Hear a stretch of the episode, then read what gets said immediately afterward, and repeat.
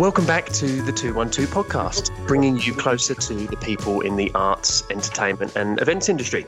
Our guest on the podcast this week is a Grammy award winning drummer and percussionist. His career covers more than five decades and is one of reggae's most recorded drummers.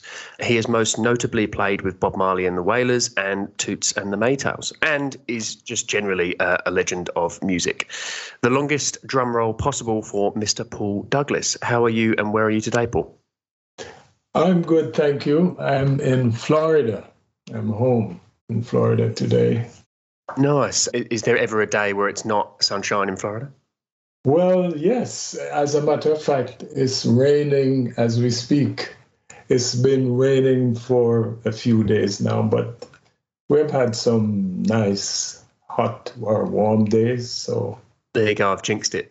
I guess that let's let's take it back to when you first. Uh, so I mean, five decades is is an incredible uh, achievement for for just for any uh, profession, but in music in particular, it's just it's it's amazing. And I guess when did it start for you, and and where did it start? You know, growing up. Uh, well, at, I started at a very young age. There were family members um, I actually had an uncle who was a drummer.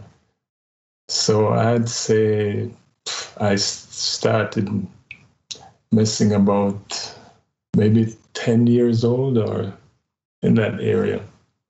Trying where, where, where, was that? Where, where, where was it where you grew, grew up? Well, I'm from St. Anne in the Ocho Rios, but I moved to Oracabessa. That's in St. Mary, a little town in St. Mary, and uh, a popular town.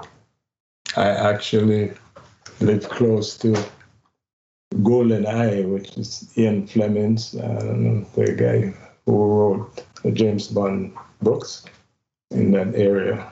And I had other friends in the area who liked music, and we all just got together a couple of times and tried to play or listen to songs on on the radio and try to imitate guys, and it went from there. Is it a, a prerequisite for uh, being in those surrounding islands that you do play music? I just feel like everyone is just always joyous and, and constantly playing uh, playing instruments. Yeah, well, the thing with Jamaica, well, I find that we're influenced, even at a young age, by different genre of music.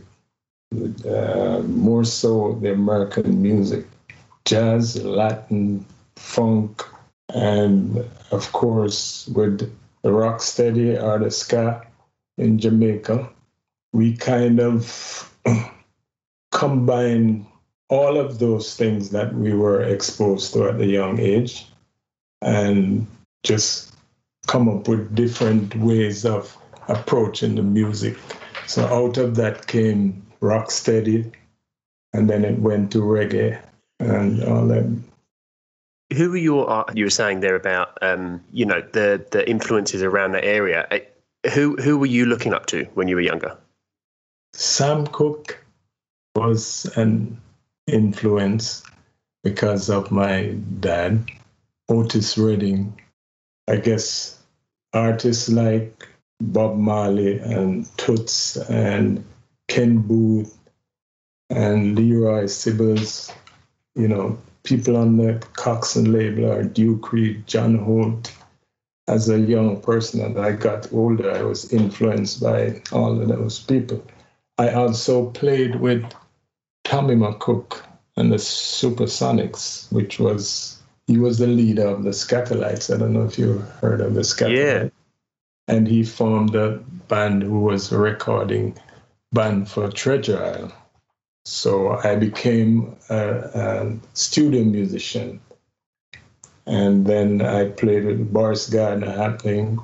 Was that a kind of pinch pinch yourself moment when you did when you got into that? Absolutely. I these are people I admired all my young life.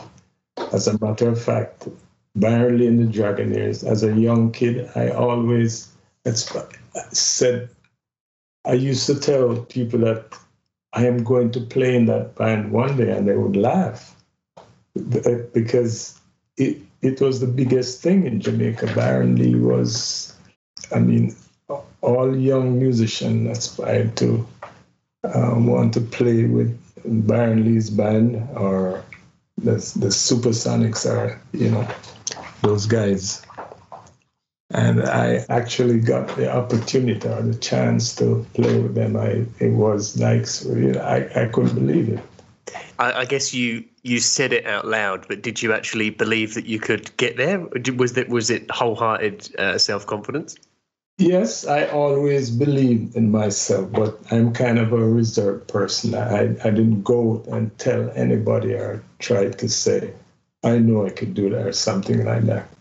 I just believed within myself and I worked hard and I tried to be disciplined and I learned as much as I could and I asked questions from, you know, older musicians or guys who were more experienced.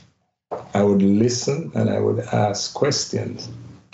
And when I got to Tommy McCook and the Supersonic, it was unbelievable. It sounds like you're uh, an introvert disguised as an extrovert. well, well uh, you could call it, you could say that. But I, I always think that if you find yourself in a situation that you know you can do something, you don't have to, for want of a bit, to be a show off or something. You just always be humble because you're always learning. You never stop learning. Doesn't matter what you know or what you think you know or how young or how old you are, eh, you're always learning and experience teacher wisdom. So the more you learn, and I was fortunate to associate myself with these great musicians, although I didn't realize at the time how important it was. I was just happy. I was just a happy kid. And I'm playing with these guys. And didn't even realize, you know, how important it was. You thought you'd oh. won the lottery? yes, yes. I would say, yeah, absolutely. I would, I would say that. Um, did you? You mentioned oh, was reading and Sam Cooke there. So you got to play with some of the the people. Did you get to play with them? No, I I was a young kid, and and I no, I didn't. Not I I, I saw them because they came to Jamaica, and my dad would take me to some of the shows and all that kind of stuff. But I actually played with Al Green years later. I got the opportunity to play with Al Green. As a matter of fact, it was a festival and I was playing with another band, which is Leroy Sibbles. I was his band leader because I was in Canada, I was living in Canada for a while. And they had a a festival at a Lamport Stadium. I don't quite remember the name. I think that's the name. And they said that something had happened to his drummer and he wanted a drummer. And I figured, I'm saying, but there are six other bands down there where somebody else can do it. And I lived far away from the, the venue at the time and nobody has wanted to do it because they say they had to rehearse. How old were you then? Were like in your in your twenties? Yes, I lived there about twenty five or something, about that age. But it ha- so happened that I thought that it was like the regular songs that he was playing, uh, all those regular love and happiness and all that kind of stuff. Only to when I got on the bandstand, I, I realized that it was when he changed the gospel. So I never knew any of the songs. so, so it wasn't "Let's Stay Together." How do you mend a broken heart? It was absolutely not. and I thought, to be honest, that's what I thought. So I was wondering, why is everybody, you know, running away from this? This, this, every in Jamaica, you learn, we guys, we, we know every song, especially American songs. So I, I couldn't figure out why they were running away from this, only to find out while I was on the bandstand. But to be honest, I didn't panic because of playing with Toots Hibbert over the years. I mean, that man is something else because he consistent. He, he, he, he changes the music in the middle of the shows. That is his thing. You rehearse one thing and he comes with something else. To keep you on your toes. Absolutely. But it was fun. It was so much fun. It was, I mean, we guys enjoyed it because you have to be, you know, it was like James Brown in front of you, but it was absolutely a whole lot of fun. I did wonder about that um, in in particular, and I guess there's there's two two questions really. Is is what made you drum over everything? I know you mentioned your your uncle there, but um, how what was what was the movement to find your your band members? I guess that you played with for a significant amount of time. How did that come about? Well, as a kid, there, there were like there was a, a, drummer. There is a drummer called um, his name is Joe Isaacs. He played for Studio One, and he played on a lot of songs. And when I saw him as a kid, I'm say I said to myself, but I could do that too. So that was my first influence because I didn't realize I thought you had to be a grown man because all the people I was seeing playing the drums and you know playing at clubs and all that kind of stuff. I've never seen a kid, and I saw this kid playing, and then from there, I guess Tommy McCook and Lloyd Knibbs, who was the drummer, they heard me playing and they, they needed a drummer. And they just figured that this kid could fit in in that band, which I was shocked, to be honest, that they thought that I could, you know. But I think it's from there that I met all of these guys because most of the current members or the ex-members of Toots's band were from Tommy McCook and the Supersonics. Like Jackie Jackson, Winston Wright, Brown, that we all played in session.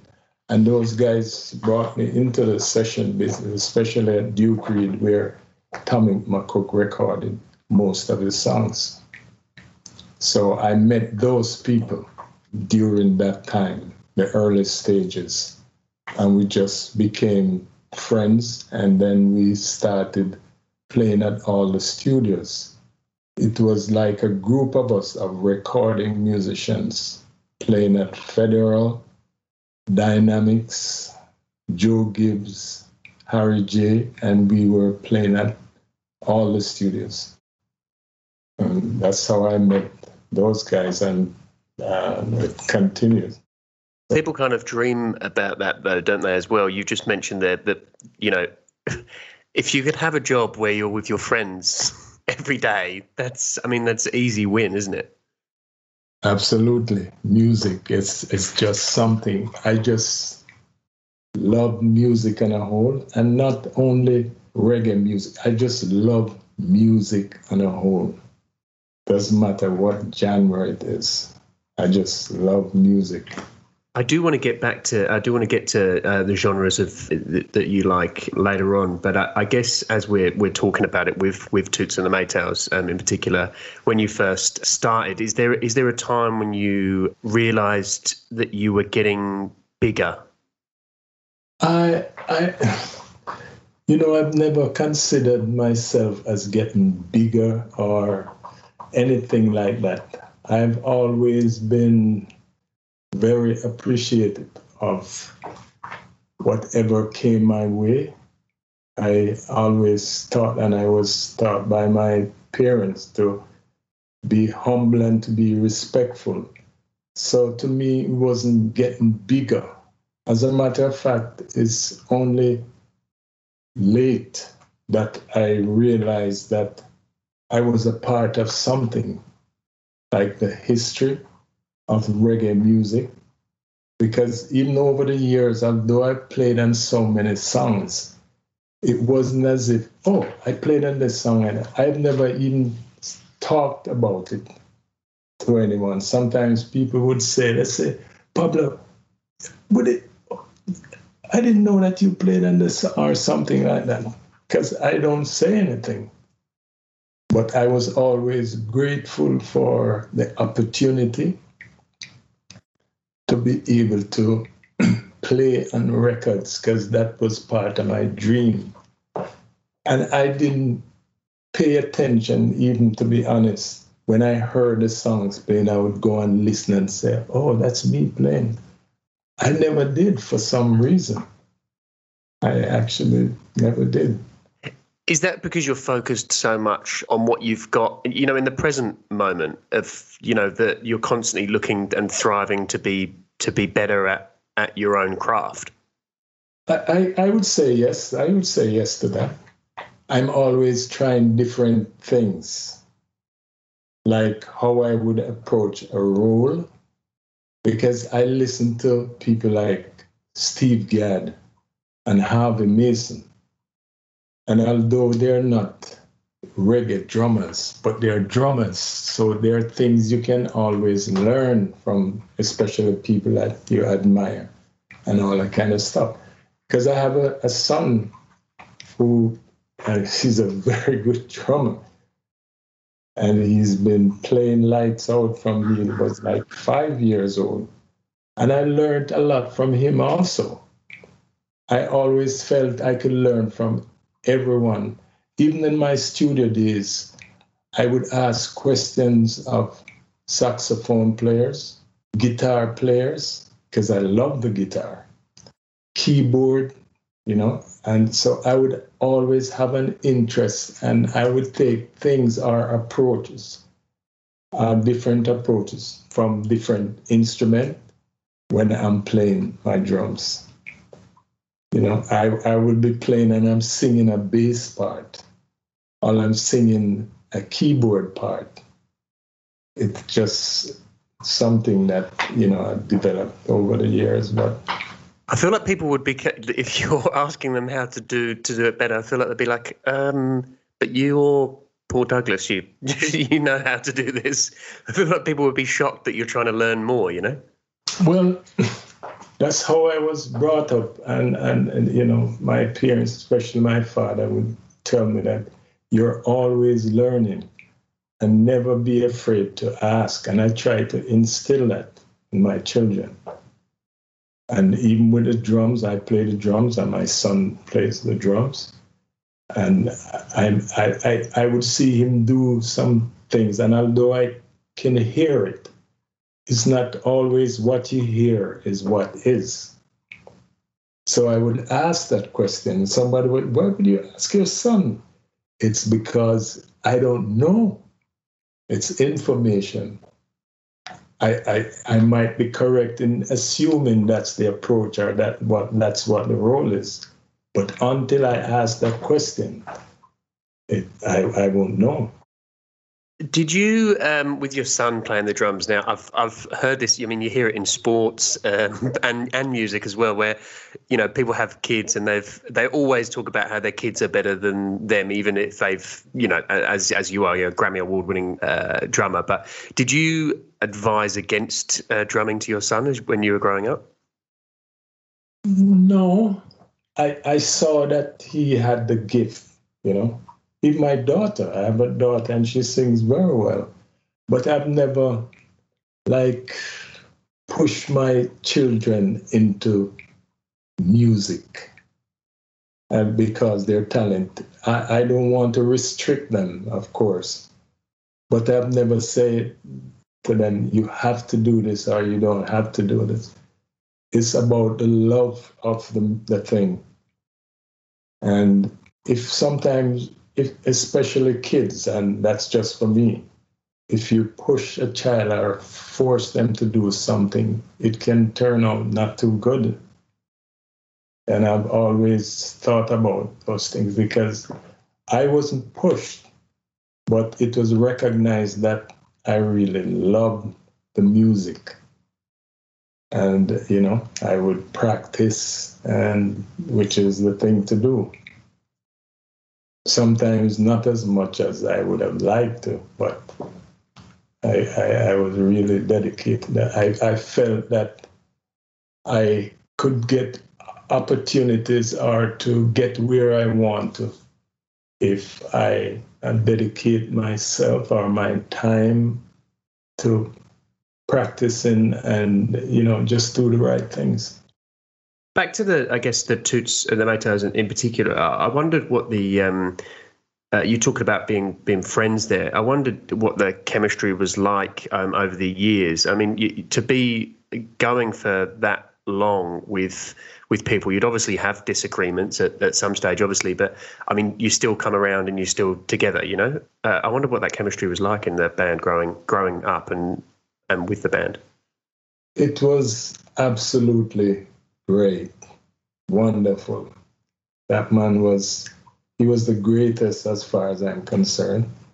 He was such an awesome singer. He could sing anything, any style and he was like a brother. He was like my kids would call him Uncle Toots, you know, because that's the relationship that we have. We don't always agree, nobody does. But it was all about the, that, that chemistry that we had. It was like I enjoyed playing with him so much because it was like I was in his head I knew every turn for whatever reason, and don't ask me to explain. I knew which way he wanted to go or when he was going there. It was unreal. I guess people think of that like in relationships, don't they? If you if you've got a partner for years, then they think you can do that. But I guess in friend friendships and work, you have the same thing.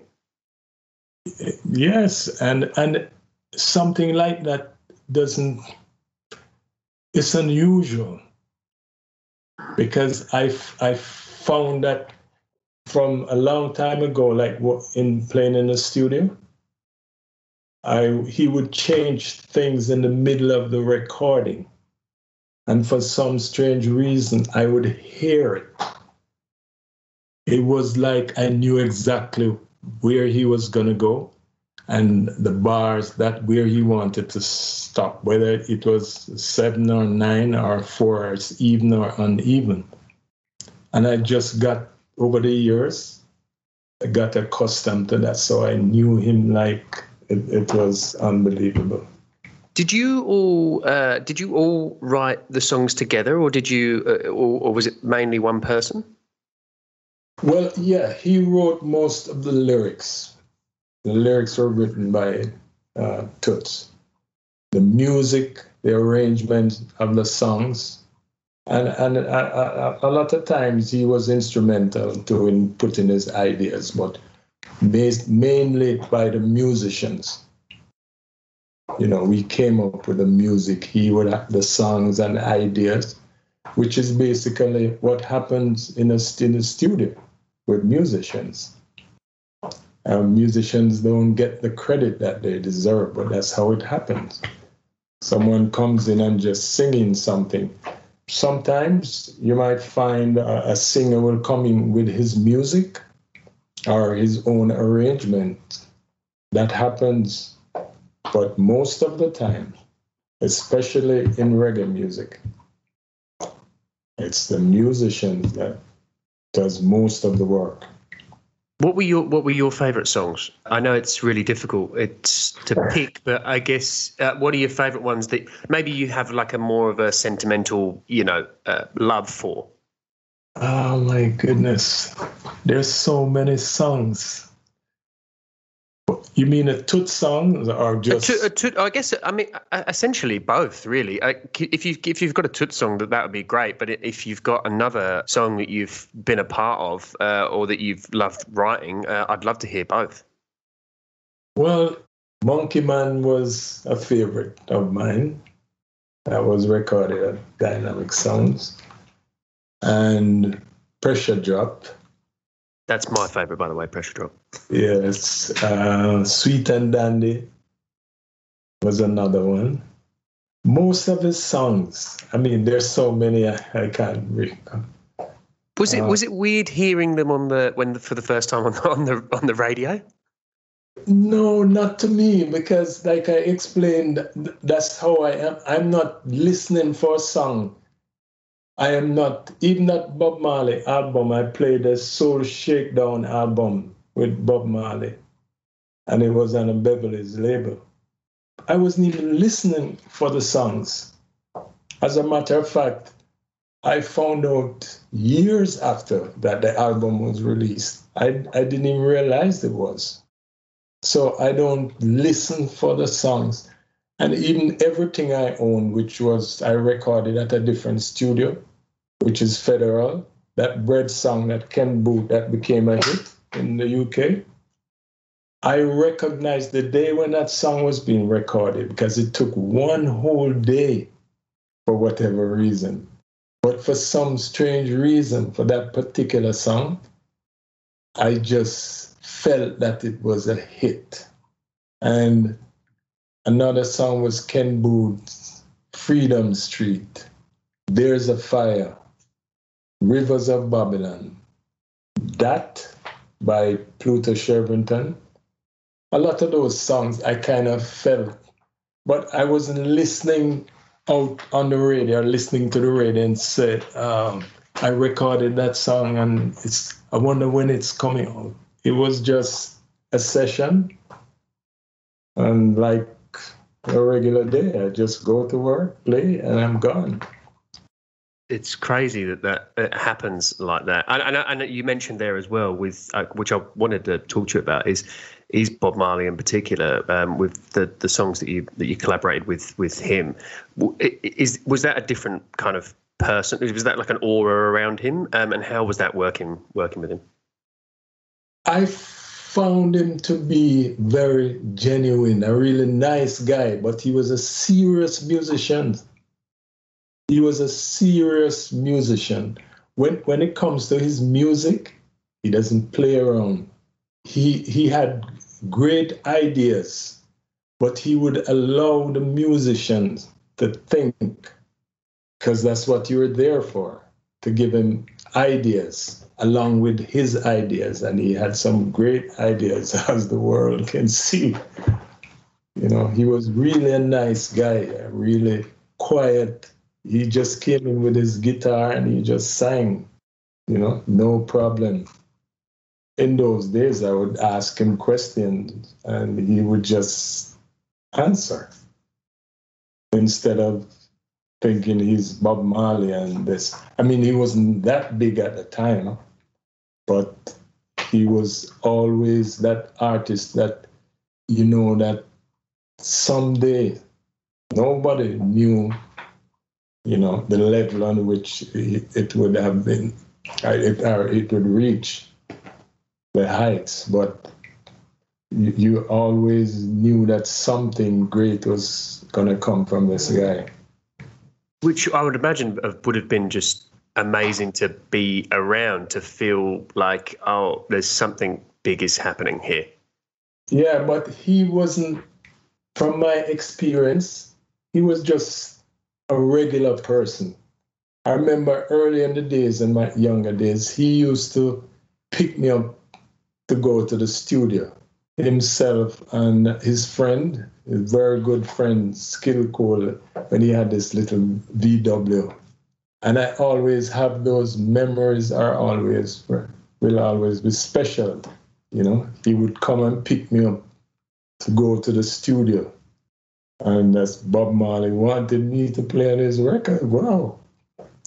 You know, that's how I got to play on Small Axe. That's the first recording of Small Axe. Was recorded by myself, Jackie Jackson, Hux Brown, Winston Wright, Gladstone Anderson, and Rod Bryan.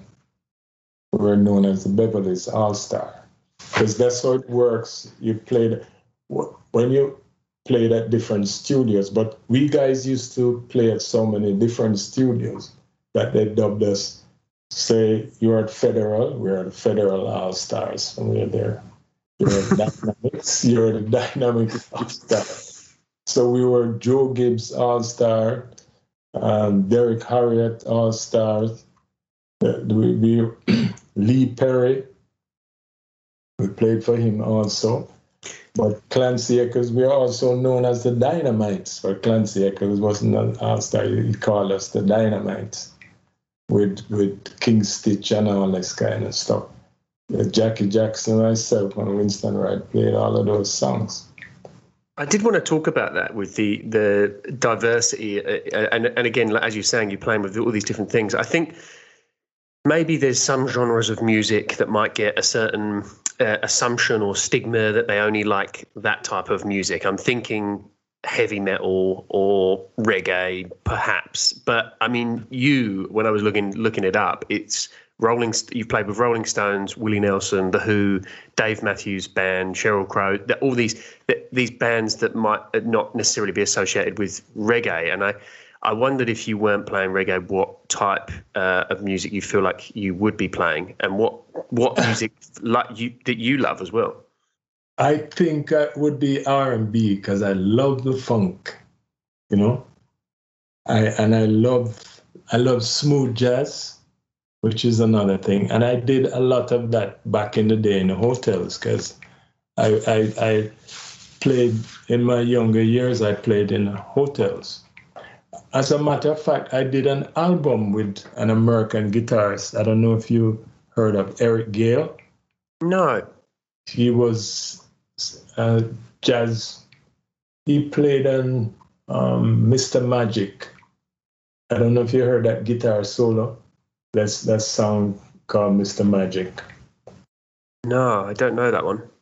Yeah, I, I did an album. He's an American guitar player, jazz guitar player, and he actually came to Jamaica and asked me to play. And this guy is somebody that I admire. I, I couldn't believe that's another thing that happened to me in, in my career. I, I I couldn't believe he asked me to play. I was playing somewhere, and he just came in there and said to the promoter that would, can you ask this kid to come to the studio? And I think the band I was playing at, at the time played a lot of cover American songs, like, and I was always into groove.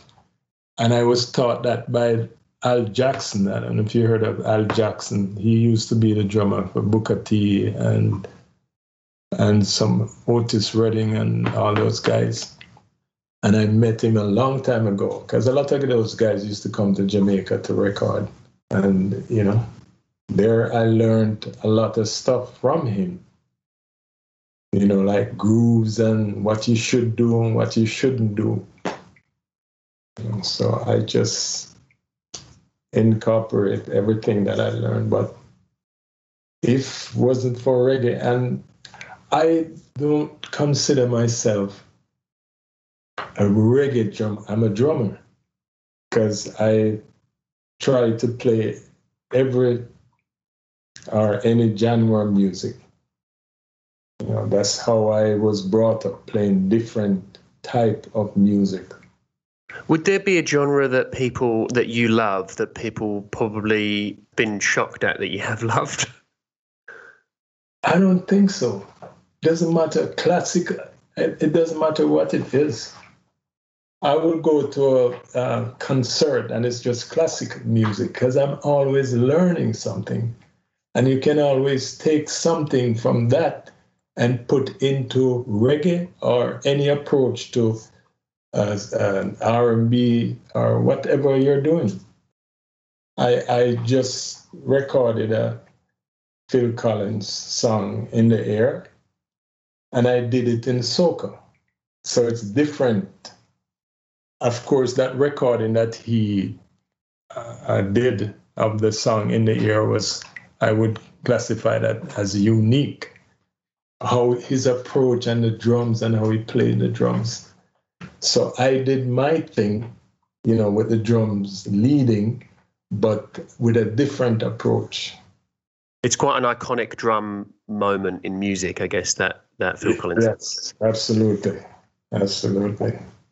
Um, one of the other things I just, I, I, it's it's hard not. It's almost like the elephant in the room. Is that, I mean, you've been going for five decades, it's up fifty years plus in the in the industry, and I wondered, you know, you're still uh, playing, and you're still, you know, as you said, you want to uh, learn, and I wondered, just, uh, I mean, how do you find the energy to keep playing and keep going?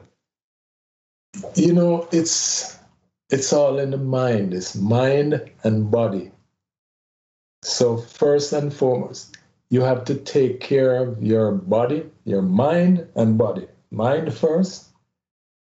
You cannot do something. I don't think you, if you're not genuinely in love with what you do and you're happy within yourself with what you're doing, you know, it becomes I don't know. It's it's it's boring then, or, or you get to a point where you say, "Why am I doing this?" I have never said that.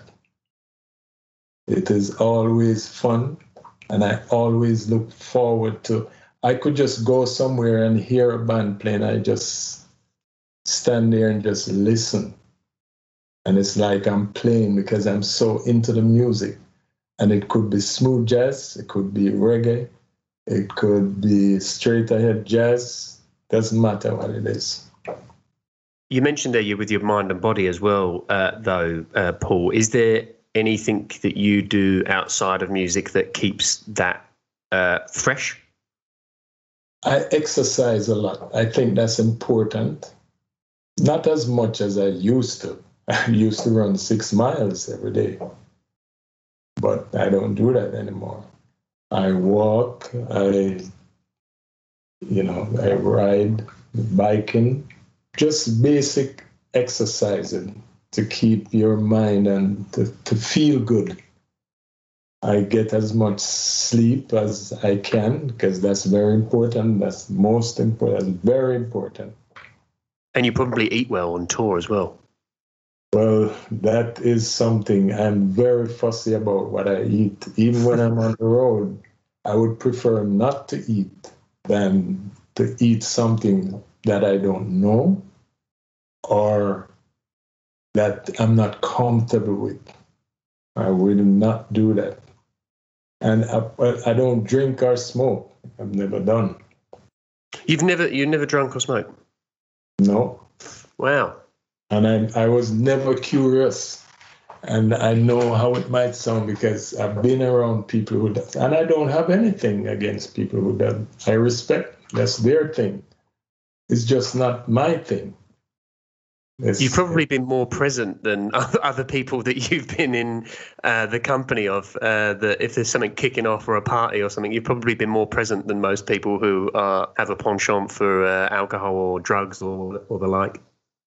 Yeah, yes, absolutely. Um, if if I have a party at my house, which I do sometimes, or I used to, I used to have where I invite my uh, musician friends, people like Robbie Shakespeare and Willie Lindo or whomever, Ken Lazarus, whomever I invite. They know that I don't smoke, so nobody would smoke in my house, and that's out of respect but it's a party, so they're drinking and that's fine. You're having fun. I would never say to someone that you can't drink, but I am not going to. But you have fun because that's what it is. It's a party. We we did uh, we spoke about this earlier as well, and um, it uh, before the the podcast uh, was recording. But um, you you live in Florida at the moment. You grew up in uh, in Jamaica. There's uh, the Canada situation as well. I wondered where have you lived and what have been the best places that you you have lived and and has it all been music that's taken you to those places? Jamaica to me, there's no place like Jamaica. I mean, there's a feeling. It's nice to travel and to go other places. I made a decision, you know, years back that I, I just felt like I wanted, I want to get the experience of living somewhere else, you know, just that experience. And I went to Canada and I loved it. It was cold, of course. It was like night and day because I, all my life I'm accustomed to warmth and this frigid, cold place. But it was nice. It was disciplined, and I loved it. And I'm happy that I went there. And then, you know, I decided I want to go someplace else because my family was in the States, most of my family, and I decided, but it's been music there in Canada, music here, music in Jamaica. So it's been good. I would think all of them are great. I enjoyed living all in, in all the places. What do you um, what do you think of mu- current music, Paul? Should I say? You should, yeah, you should. I think it's uh, it's important. I think there's a lot of people that um, probably feel the same way. Well, I love a lot of what's happening now, especially with the, some of the younger kids. You know, I like their approach. Not everything, to be truthful, but I respect everyone's approach and their ideas. I, I really do. I'm not one to critique anyone's ideas or anything like that because to me, every, everything is what you hear in music and not what I hear that is necessarily the, the right thing. So I don't go around or critique or try to say anything bad about anyone's music. I enjoy everything, and like I said before, I always learn from everything. So even if it's something I'm not fond of, I still listen because I know there's something I can learn from that approach or this person. You all you're always learning. So therefore, I'm I'm the a listener. I would prefer not to say anything and just listen, because I know at the end of it, I'm going to learn something I mean, that's fitting of the whole the whole um, episode that we have. I mean, you, are an incredibly humble person, which is which is is crazy to me for the, the, the, the, amount of work that you've actually done. But I wonder just what the um, how, how you think. I mean, as I say, like five decades. How do you think the industry has changed as a as a whole? Um, is there anything that you can see for the better? Or is there anything that you can see where there might be some troubles ahead? I guess. Well there have been some changes in the sense of the music, especially now you have dance hall or reggaeton or just different things that, that some ideas that the kids, even in hip hop, that the kids are coming up with, which is very interesting. And there can be some improvement always because some songs or some productions are being played with machine still, which is not something I was ever into. But it went there and it came back, and it seemed as if it is going there again with the, the machine and but it apparently is working. You know, the record companies are liking it, and the records are selling. And I guess that's what the business is all about. Whatever is required and it's available, then people gravitate to that, and business it goes on. Yeah, I uh, I guess look, we're coming to the uh, the end of the episode now, and I just wanted there's one more thing. I think I just wanted to ask you, and I know it's really difficult because you've, uh, as I say, it's been it's been a long time since you've been in the industry, and you started really young. But what do you think you'd be doing if you weren't in music? I think I maybe would be doing something in art I, I, I would be I consider myself to be a very good swimmer. And I've always to go to the Olympics when I was young because I thought to myself that I was that good because I grew up literally in the on the seacoast being so close to Goldeneye and I, and all that kind of stuff, I would go every day and practice swimming and all that kind of stuff. So that is something that I thought about. For a place of uh, 3 million people, uh, Jamaica, uh, it sure does produce a lot of athletes. Y- yes, because they have, I don't know if you've heard of CHAMPS, which is all the schools get together at a certain time of the year and they produce all these talents. Young kids come together in high jump, long jump, track and field, mostly track and field. That the young kids aspect to go to that level.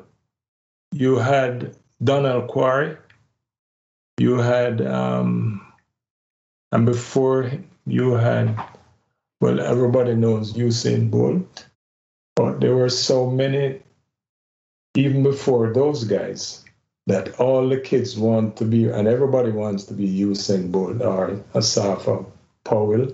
And you have on the women's side, you have Shelly-Ann Fraser. So all the young kids now want to be those people, are hoping that they could get to that level one of these days. Merlin, it's an exciting time to be Jamaican. Yeah, yes, absolutely. I feel proud of those kids. It's unreal. I, have I've known, I've met some of them. I've been to champs a couple of times. So I met some of those kids. But I'm extremely proud of them. I'm proud of the country. And like you said, for a small country to produce athletes on that level, it's just natural, I think. It's, I, I don't know something about the island. I, I think your glowing your glowing review of uh, Jamaica and the pride that I can hear in your voice. I think that's a good place to to leave it. So, Paul Douglas has been amazing talking to you. Um, really do appreciate you taking the time and, and, and thank you. Thank you so much. It was my pleasure.